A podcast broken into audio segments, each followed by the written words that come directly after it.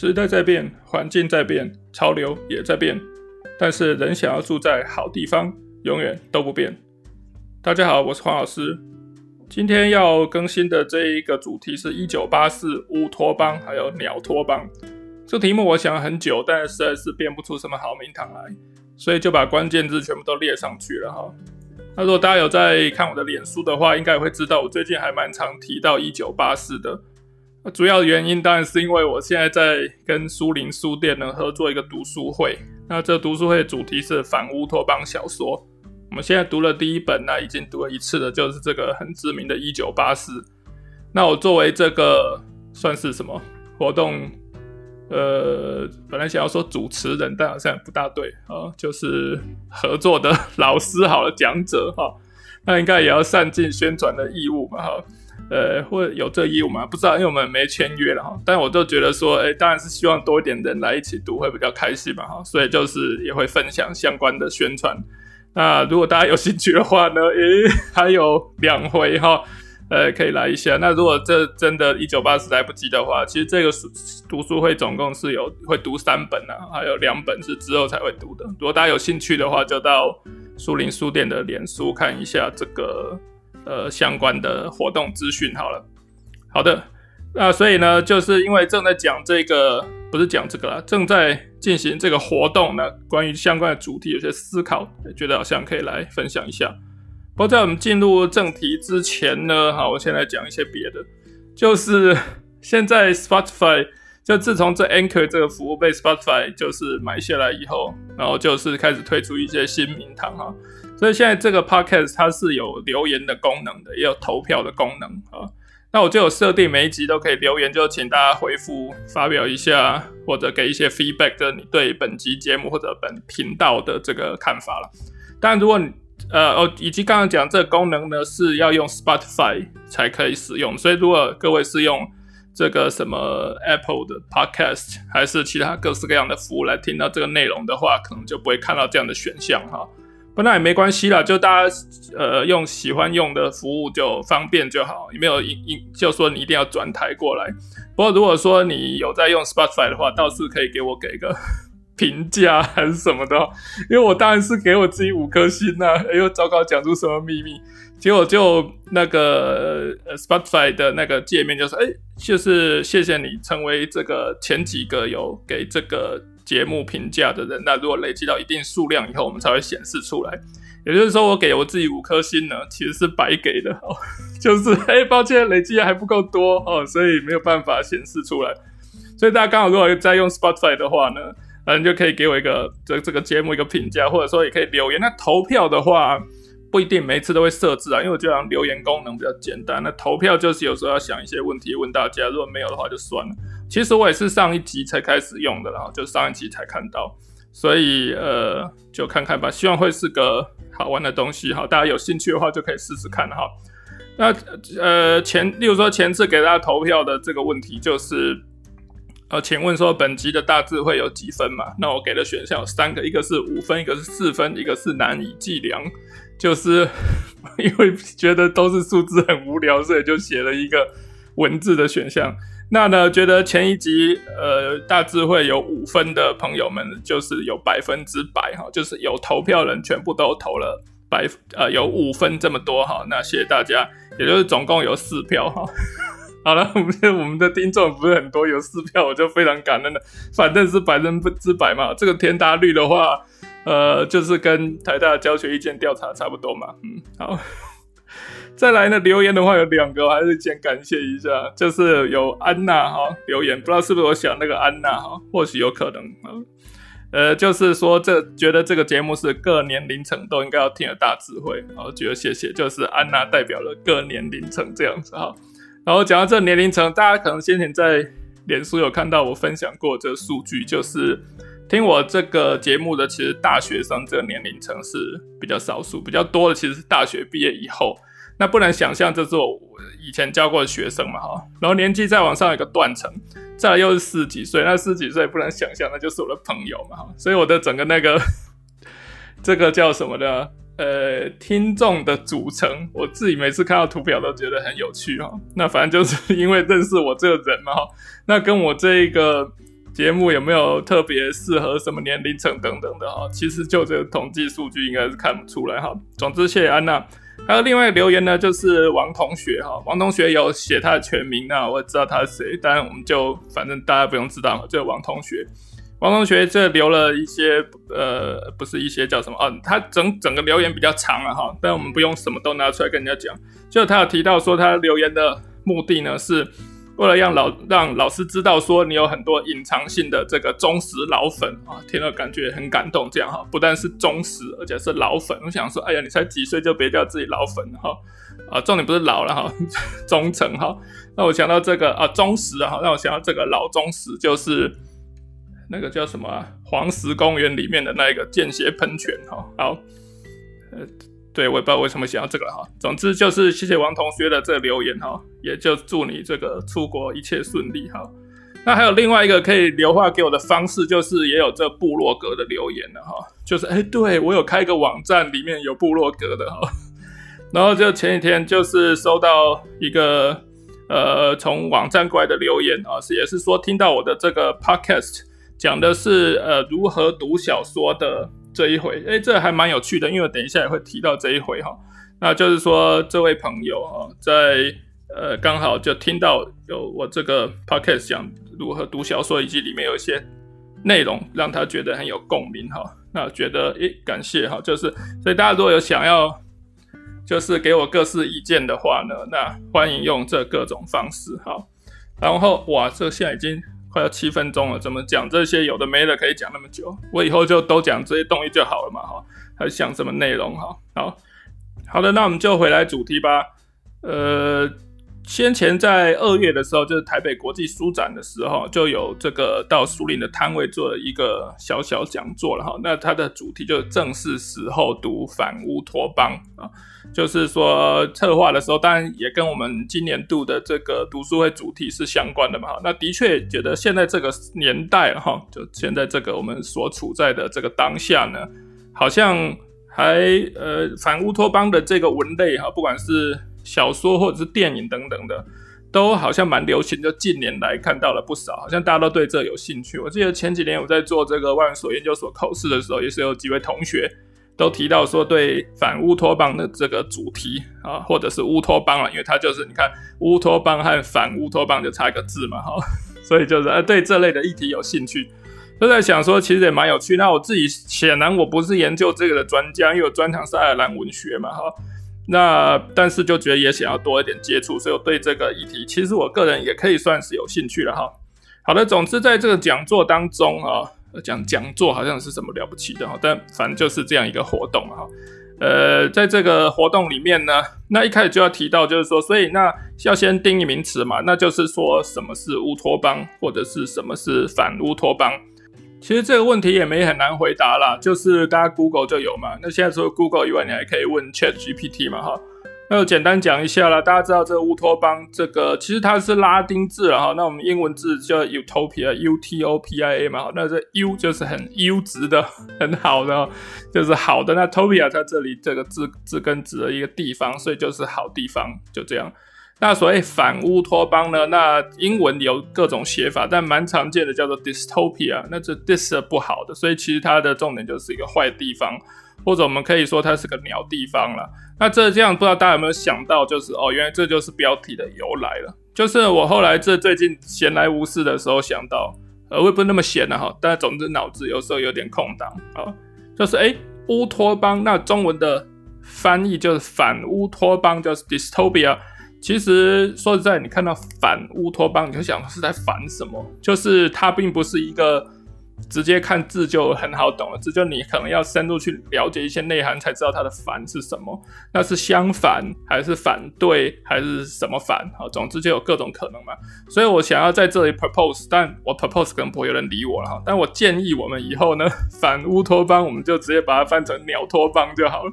因为我觉得这中文实在是太好懂了哈，就是乌托邦的好，那鸟托邦就是个鸟地方啊，就是好地方 versus 鸟地方，所以反乌托邦这么难懂，以后就把它叫鸟托邦就好了哈。这我个人的一点点对于学界的贡献，哎，学术界还没有要理我就是了哈。但总之我觉得是有趣而且易懂的方式了哈。这里我要声明一下，鸟托邦呢跟鸟头牌是没什么关系的。好，那我也不知道大家知不知道鸟头牌是什么东西了哈。这个产品延续了还蛮久的，以及后来其实好像随着时代的演变哈，这个也没做的那么露骨了哈。但我最喜欢的当然还是原来的版本，那现在就找来给大家听听看。我来给你放手机。家庭的幸福无撇步，只要身体好，事业都顺利，家庭自然幸福。焦头牌爱。好的，不知道大家刚才听完了这个有什么感想？如果你想要问的问题是说，哎，为什么产品名字没有讲出来呢？我想首先，因为我们不是要帮他做广告嘛，他也没给我钱。再来就是因为，其实是因为我在网络上找不到一个把产品完整念完的这这个音档或者是影片档，以及呢，就是我突然发现，为了要搞这个这一小段把它加进来，已经浪费我很多时间了，which I shouldn't do 啊，所以赶快就把它结束哈。总之，希望大家喜欢这个刚才勾起来的回忆了哈。好，呃，说明各位如果是有一一定年纪有回忆的话，好好的，那总之呢，就是把乌托邦和鸟托邦的这个名词把它解释完毕，所以本集的标题应该也还算清楚了哈。那名词解释过了以后呢，下一个问题就是说为什么要读嘛？就诶，如果大家还记得的话，其实我是从台北国际书展的一个讲座讲过来的哈。就说明了什么是乌托邦或反乌托邦，或者是我现在把它称为鸟托邦这种相关的文类好了。那么我们为什么要读它呢？啊，其实，在回答为什么要读什么东西的时候，我通常会先给一个我觉得最棒的答案，就是因为爽啦，就是因为这种故事很精彩呀，然后有的这个作家写的文字很棒啊，所以读起来开心呐。就是读文学哪有需要什么理由，就是因为爽嘛，我很激动。要讲很多遍，那希望大家呢，就是也可以跟我一样，把你的这个预设的选项哈，你的 default setting 就排到这里来。就是你今天为了要要要看一个东西，就是因为你看它觉得很开心嘛。当然，你可以从里面得到一些知识或者想法，或者是省思啊什么之类的。我觉得这个都是可以出现的，但是它对我来说可能不是第一优先呐。除非你今天是读工具书了哈，例如说看字典的话。就比较难讲，因为好了，看字典也是有可能有人觉得很爽的，但是我相信这样子的人可能不尽难到那么多哈，因为他这个文类就是受限嘛。但是读文学作品的话，最基本就是爽哈。当然还有另外一个方面，你也可以就是讲的比较知识分子一点点了哈，就是说呃，这种鸟托邦的文学呢，哈，乌托邦都好了哈，其实他出来呢，就是因为他想要做一种。呃，当代的社会批判嘛，就是当代眼前的社会文化，然后，呃，就是作者对这些有什么不满，那所以他可能借古讽今，或者是借未来来讽今。那这个没那么难懂啊，就是本来想要说大家以前在学校有学过，但不知道现在还有没有在读这个《桃花源记》，就是啊，那就是其实是一样的道理嘛，就描绘一个超棒的地方，然后就是说现在的这个。或者从前某时的这个，我们现实是一个很鸟的地方哈，差不多都是这个意思了哈。所以其实它这个文类哈，乌托邦、鸟托邦都好了，呃，它就是带有一个很强的社会批判的意思在里面的。那这两相结合，好像阅读的动机又强一点点。好，那这个不过所谓的反乌托邦了哈，或者说鸟托邦好了，抱歉我一直重复，因为怕有人从这里才听的话，不知道我在讲什么。不过照说是不会有人从这里才听的哈，是我多虑了啊。就是它常常是设定在未来的故事了哈，那用来提醒人们注意当下现实中的问题。就是说，哎，如果我们现在有一些问题你不解决的话呢，到未来你的世界可能就会变成这个样子哦，哈，等等。所以这个算是这个文类它还蛮强调的一个点好了哈，就是每一种文类可能它都会有不同的呃想要关注的主题等等的。那么。这个托邦系列了哈，乌鸟托邦系列哈，差不多都是干这种事的。另外一方面，我还是想要强调一下，就是但是文学不是只有社会批判的嘛，那它也不会是只有美学价值了。所以就是我刚才讲的那一两点之外呢，其实还有很多有的没的的东西哈。所以我在读这个《一九八四》这本书的时候，我觉得个人反而最感兴趣的还是说。它里面怎么样去反映，甚至是反思，还有反省哈，生命还有人的存在的这种事情，这或许也是我做一个读文学人呢，从头到尾最关注的事情，就是它可以就是文学可以有很多种形式嘛，哈，从最古老，甚至不要说文学了，其实艺术也是这样子啊。因为想要讲的再古老一点，就是说大家会在洞穴里面有看到这个什么原始人的壁画等等的，那也是他们一种自我表达记录的方式嘛，哈，也是用这个方式来刻画他们的存在。那么后来有了文字，以及文字有了各种的流变，啊，从一开始或许是比较粗糙的早期的文字，然后到了现在，呃，很。呃，世界各种不同的语言很多元呐、有的没的、这一切其实都是因为人有一个心灵，他想要去表达，他想要去反思嘛，哈。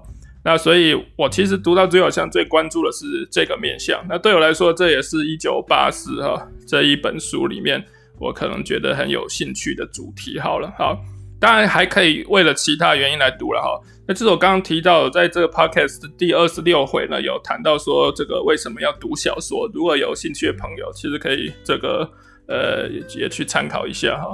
反正我讲东西都这么棒嘛，哈哈，偷渡一个自我称赞哈。那好吧，所以刚刚讲完了，那我就是因为已经提到一九八四，我们就以一九八四为例好了。就是作为一个这个鸟托邦的这个小说的话呢，其实。哦，我还是再强调一次，就是因为它真的是太有名了，所以就是就算你不是因为爽，或者也不是因为想要做一个什么社会批判啊，就你纯粹是一个有好奇心的人好了。我讲纯粹有好奇心，自己脑中突然闪过这个万千想法，因为人应该都有好奇心的，但是因为各式各样的原因呢，那从小到大。都被这个消磨掉了，变成对社会不好奇，对世界不好奇，对自己的存在也不好奇，这种比较哀伤的存在哈，不至于说全然消灭掉了哈，但是就是呃，就有点感伤就是哈，总之有被消磨到，消磨掉了哈。那我刚刚讲说，如果你是一个有好奇心的人，那你常看到一九八四这个 term，就不要说我现在在讲啊。其实最近我在脸书也看到非常多相关的活动宣传，或者说又有新的书的版本，还是漫画版什么的推出啊。那我就没有讲细节，因为他们也没有请我做业配嘛。好，好的，好，就是你听过这么多回，你就不会想要去稍微读读看里面到底有什么吗？或者大家大家也知道说，这个我脸书发文好像也讲过啊，讲一九八四，你就知啊，Big Brother is watching you，超可怕，这是讲监控啊等等的，它到底是怎么监控的？或者说 Big Brother 到底是一个什么样的存在？它代表的意义是什么等等的哈？我觉得，因为它已经成为我们社会，不要讲社会，应该是文化当中，即使我们是中文语境，它本来是一本英文小说，但是已经成为我们当代的文化当中非常重要的一环哈。就冲着这一点，我们对它多点好奇，总是也可以学，可以来稍微读一下吧哈。那没有读过，但你的人生也不会缺少什么了哈。就好像先前有这个某个前市长说。这个哎，我又要屌他了，抱歉哈。如果有粉丝的话，请原谅我，你就知道我就是讨厌他哈。就是说这个，呃，看棒球就跟看老人与海一样，就是很无聊，反正跳到最后有结果就好了，过程不重要了哈。像这一种的哈，希望大家不要做这种人。好的，那讲回到这个一九八四哈，所以就是说大的主题啊，就是它有对极权政治的一种呈现呐、或者里面有很多阶级，还有世界之间的战争，哇，这一听就跟我们的世界就是很相合的嘛哈。或者说，其实它里面也有一些抽象的讨论哈，就是关于人的记忆啊，或者是历史，呃，如何去了解历史是一个什么样的东西？因为有很多人都觉得历史写的就都是真的，就是 no。那这个班亚明说的很好吧？诶，是班亚明说的吧？Anyway，就是历史就是胜利者写下来的历史嘛。好，那至少我们要有办法从这个角度去看，就历史其实是人写出来的，它不是。是事实哈，或者就算这个事情有发生过，写的人也有他的解读掺在里面的嘛哈。哎，突然扯远了。然后这相关的概念还有就是说什么叫现实，或者刚刚讲什么叫做事实等等啊。所以这些一些抽象概念探探讨，再也有对于人性的探讨嘛。里面就是有在这种这么鸟地方哈，这么鸟的地方里面，那人性是。怎么样的想要保存原有的人性，或者是说人性受到怎么样的扭曲，以及所谓的人性，它其实是要以身体为基础的嘛，就是身体物质上过得舒不舒服，或者是说有没有受到虐待呀、等等的，这些跟你心灵的健康度其实是很紧密相关的。那我刚才讲说，好像黄老师你讲这些，我们平常都知道了，干嘛读这个书去看？当然就是从书里面呈现出来比较有意思。另一方面也不要忘记，这个书是在一个比较早的年代写出来的啊，所以呃，整个各式考虑起来还蛮有趣的哈。当然，它还有一些抽象概念，像我刚刚讲到，哎，刚刚还没讲到。就是说，集权政治底下，然后还有个人的存在，那个人和群体之间怎么样产生出对于一种呃自由的挣扎吧？就你想要有 freedom，就好像没有吉伯逊哈，在这个 Braveheart 最后面对天着仰天长啸 freedom，然后就死掉了这样子。人都是要有 freedom 的嘛，但是 freedom 到底是什么，以及如何去得到它，或者说跟这个呃里面还有书里面另外一个主题就是 love，就是爱哈，爱与希望啊等等的哈，这些。怎么样的全部都是交错在一起的，就是我刚才要把表列的时候，是可以把它分门别列的这样子念出来。但实际上这些呢，就是借由小说的的呈现方式，就全部它都是各个层次交交织在一起的。所以你读一个书的时候，你当我们可能读书的时候没感觉，但是如果你要做分析或者是说做讨论的时候，就是你要去抽丝剥茧的，就是看一个情节，看一个一部分，就要把它每个层次都去关照一下。我觉得这个这是这本书吸引我的地方，就是它是一个很多层次的阅读啦。那可能不只是这本书如此而已，很多书大家都是这样。但总之现在就是在讲这一本哈，以及就觉得诶，它真的在这个方面做得蛮好的。还有另外一个就是，我们通常阅读的时候，这个这个比较难，就是我们阅读的时候都会看情节，但是不要忘记呢，小说就是用文字的形式，呃，各种不同的表现方式，它它就只有文字而已嘛，就这样呈现出来的哈。那有没有办法读到文字表述的层次？我觉得也是很重要的。那我像这本书，我就会提出，哎，前面你读的时候，其实你也蛮痛苦的。但你为什么这么痛苦呢？就不只是因为他他在，呃，他这个主角的故事里面，他他在情节层面，他人生好像过得蛮苦。另外一方面，这用字也让你很不舒服。但我现在并没有要上课了哈，所以我就不用讲那么深入了哈。只是说，就是哎，这个其实大家读的时候可以多关注一下，增加更多读书的趣味嘛。所以就我刚刚讲的，就是呃，对，为什么要读这书？因为爽啊。那你就想说，哎，奇怪，你说你读书这么爽，那为什么我读书就没那么爽呢？哈，或许你也读别的书的时候会有很爽的时候啦，就大家可能呃体验的层面不尽相同。但是呢，我觉得这个是一个很很需要强调的面向。好了，好，那。另外一方面呢，就是哦，我刚才讲到说文字层面嘛，那可能就是比较像上课了。那我我现在不是叫大家说拿出书翻到第几页嘛，我们又要给你上课了哈。对，所以我们就不多谈。不过这也是我时不时都觉得很感慨的地方，就是说呢，读书是要花时间的。一讲出来自己很汗颜，因为自己也没花时间在读，或者是说。我在读的时候也很希望可以快点读过去，然后因为时间有限哈，那我觉得这些都还蛮对不起这些书的哈，就是呃讨论的时候，例如说我在苏林这读书会的讨论，就是想要让大家可以多发表一些意见，但有时候问题提出来，大家要想又想比较久，然后觉得说一直一直停在那边，那。因为我们这个是一个收费的活动嘛，就觉得是不是我在那里混时间，又觉得这样不大好哈。但说实在的，就是需要时间去想一些问题，然后才再讲出意见来。好，那这样子才是会一个可以在增进自己阅读能力，然后感受能力在变强的一个经验。那其实我在讲这个东西的时候，就想到了就是以前上过这个王文新老师的小说课了哈。就多年来一直在想说，哎，有没有机会我在学校开一个课，像这个王文新老师这样子教小说？但是一方面就是呃，这个 我还没有想到一个好的处理方式。另外一方面，当然是因为个人功力有限啊，不管像他怎么造这样哈。不过这题外话了哈，抱歉。所以总之呢，呃，到目前为止哈，现在多久啊？哈。二十四分钟还好，啊，就是大概把我这个对小说的一些一九八四的一些想法哈，稀里糊涂的就倾泻而出，呃，听听起来有点恶心。还有就是提出的是乌托邦和鸟托邦的差别哈。不过呢，其实这一切如果大家还记得我从哪里开头的话呢，呃，好像还没讲完，就是我开头是说人都想要住在好地方。那好地方就是乌托邦嘛，对不对哈？但其实仔细一想，像刚刚讲这个桃花源这种地方，乌托邦它本来就是一个想象的好地方，它就是只存在想象当中而已啊。那我们要有什么办法让自己搬到乌托邦去呢？这个问题其实没什么好回答的，因为既然它不存在，你就没办法搬过去嘛。所以首先你可能要让它存在，那但是它本来就是想象中中的的地方啊，所以你要怎么样又来可以让它存在呢？啊，那当然就需要做一些调整了哈。那我觉得调整的方式啊，呃，就是从可以从中文字来给我们一些启示，所以我们现在就要进入这个说文解字的时间哈。本来是想要说，哎，那我们是可以找这个每日一字的这个 音乐哈。他就觉得好像算了哈，不要再勉强自己。今天有随便插一个那个焦桃白进来哈，已经是很努力了。好了，那我们接下来看一下，其实我觉得呃，你的现实人生是乌托邦还是鸟托邦的差别，其实就差那么一点点啦。什么意思呢？那这也是因为我一直注视着这两个字哈，就看到这个的突然得到的一个想法啊，不。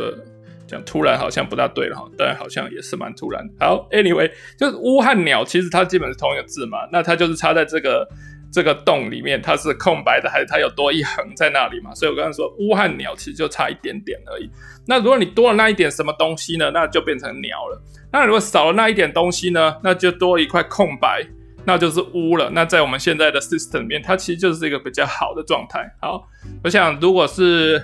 中文系的朋友，或者对中文文字演变等等有研究的朋友的话，听到这里大概已经翻白眼了。那没关系，只要你记得翻回来就可以了，以免到路上去会吓到人，或者说照镜子可能会吓到自己。好，那现在给大家三秒把它翻回来。好，OK，那么我也没算了哈，反正随便讲个三秒，有点空白混点时间哈，就是多了一点什么，就是鸟。那少了那一点，多了一块空白，那其实就是好一点哈。我们把这一块空白，把它想象成是一种余裕了哈，就是有剩余、多余的一个空间，不用硬是要把它填满嘛哈。那有空白的话，你才有一个回转或者是回旋的这一种可以伸展的空间好了。那我们就是，例如说坐飞机啊，还是久坐工作啊等等，就知道了，就是固定不变啊，很受到拘束，这样是不舒服的。那你就会想要出来伸展一下嘛。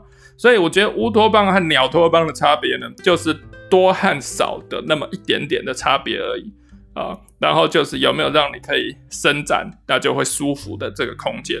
那不管在物质上还是心灵上，其实都是这样子的啦。那我想大家听到我讲这种话，可能。跟我不熟，或者是说你现在才第一次听到这 podcast，前面没有听过的话，可能会觉得说老师你过来讲三小啊。但如果你了解我，其实本来是一个整理狂，而且我已经从物品的整理开始进入到心灵的整理的的这个练习的时候，你大概就比较能够了解我在说什么。因为讲刚刚讲的这种余裕啊，其实是各式各样的整理术里面哈，整理术哈。很喜欢去谈那个东西，就是说你东西到处都塞得很满，其实不舒服。但是如果有一些留白的空间的话，啊，例如说就是置物架就放个七成甚至五成而已，那其实你是感受上就是会很舒服的。那物品是这样，其实呃心灵上也是这样嘛，就你的负担总是太多了。那我像先前讲前一集讲这个不要等退休的这个事情的时候，也差不多是讲这样子的，就是。时间就是有限的，你不可能把它全部都塞满，那里面很痛苦。那时间是不会再变多的。你想要让自己多一点余裕，有一点空白的话，只能减少你要做的事情，你在意的事情，或者是你要负的责任。那这里面就没有什么逼不得已的事情了。说不行啊，就是工作使然，因为老板逼死我了，或者我就是要赚钱，然后就要塞那么满。不可否认，这是很可能出现的原因。但如果你就因此不让你的内心有任何的空白的话，那么也是个人的选择了哈。那我觉得，呃，我们不要妄谈说啊，所以每个人都要留白啊，都要什么之类的。我相信也是有人可能就是很勉强，也不一定做得到，那也是没关系。但如果可以的话，或者你愿意去想想看的话，有一个这样留白的空间，它就差这么一点点。但是或许它带来的差别就是很大的，好，就会影响到说你事实上你所居的这个状态，哈，就不不一定是住所了，哈，就但是就是你心灵场所在的这个状态呢，它可能就会是一个乌托邦或者是鸟托邦之间的差别。但再怎么样不济，应该是还不会进入一九八四了，哈。好的，那就这样了，谢谢大家。